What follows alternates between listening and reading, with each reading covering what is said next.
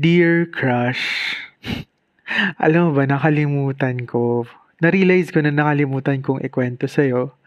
Sa last um, letter ko or episode, kung saan ko gusto magpunta. At yun na nga, ang, la, ang sa ngayon, actually dalawa yung inaay ko na gusto kong puntahan.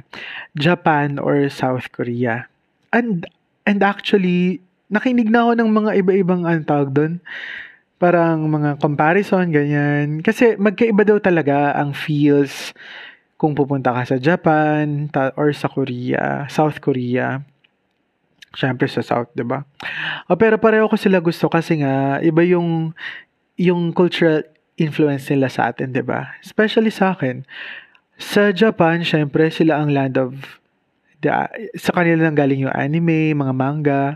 Hindi naman ako talaga yung yung very avid reader ganyan or or watcher or fan. Pero talagang na-appreciate ko din yun, kaya gusto ko din. And besides yung pagkain, syempre, I also love Japanese food.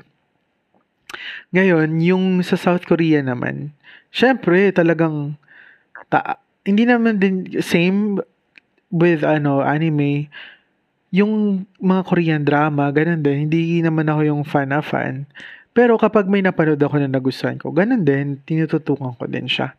So, na-appreciative din ako sa South Korea. Tapos, yung culture, tapos, uh, may, mas marami akong kilalang mga, syempre, mga artista, ganyan. Na parang, di ba, iniisip ko, paano kung nagpunta ako sa ganitong lugar, tapos may nakita akong artista, di ba? Pero I've realized na um, hindi, baka hindi ko rin naman makilala, di ba? By that time, pag, ano, pag nagpunta ako sa isang, ano, lugar, naalala ko nga nun eh, nung nagpunta kami sa Thailand, um, iniisip, may isang, ano doon, parang mall show, tapos, syempre, artista yun, pero, syempre, hindi ko naman kilala din, so hindi ko rin naman na-appreciate. Pero, talagang, nice yung itsura. Talagang yung lalaki gwapo, yung babae maganda, ganyan. Pero hindi ko naman sila kilala. Tapos, pero yung kakaiba lang dun sa Thailand, 'di ba? Yung yung medyo surreal feeling lang kasi is kapag napuntahan mo yung lugar na na, na part nung pinapanood mo. Kasi 'di ba yung Thailand daw si mga BL series ganyan. Tapos may mga parts, may mga time nga doon na napuntahan ko na sa Thailand. Tapos parang, ay, diyan pala nag, nag ano, ganyan, ganyan, nag taping yung ganito or nag-shoot yung isang palabas, ganyan.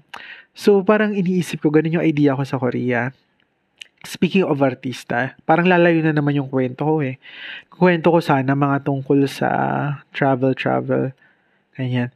Pero alam mo ngayon, naisip ko, naalala ko yung kwento, yung isa sa mga experience ko sa artista. Hindi kasi ako, alam ko, crush ikaw, nakakita ka na ng marami artista in, in person, for sure. Sure ako dun. Pero ako kasi, syempre, probinsyano lang ako. At yung probinsya ko naman kasi Bicol, syempre, pakalayo. Kung may mapunta man dito artist sa mga sa mall show or para mag-promote or para magkaroon ng small concert or invited by the LGU, ganyan, eh, hindi naman ako din mahilig sa ganun. So, yung mga na-encounter ko, mga chance encounter lang din. At isa, sa pinaka natatawa ko, pag naalala ko hanggang ngayon at natutuwa na din ay yung encounter ko with Maha Salvador. Dun ko, siya lang ang kaisa-isa na nakita ko na artista na na starstruck ako. As in, parang gandang-ganda ako sa kanya nung nakita ko siya. Tapos hindi pa siya yung yung ngayong level ng Maha Salvador. Ah. Yung yung noon pa, like, nung nag-start pa lang siya na, yung, akilala pa lang siya na, ano mga tawag sa kanya? Basta yung magaling kasi siyang sumayaw, di ba?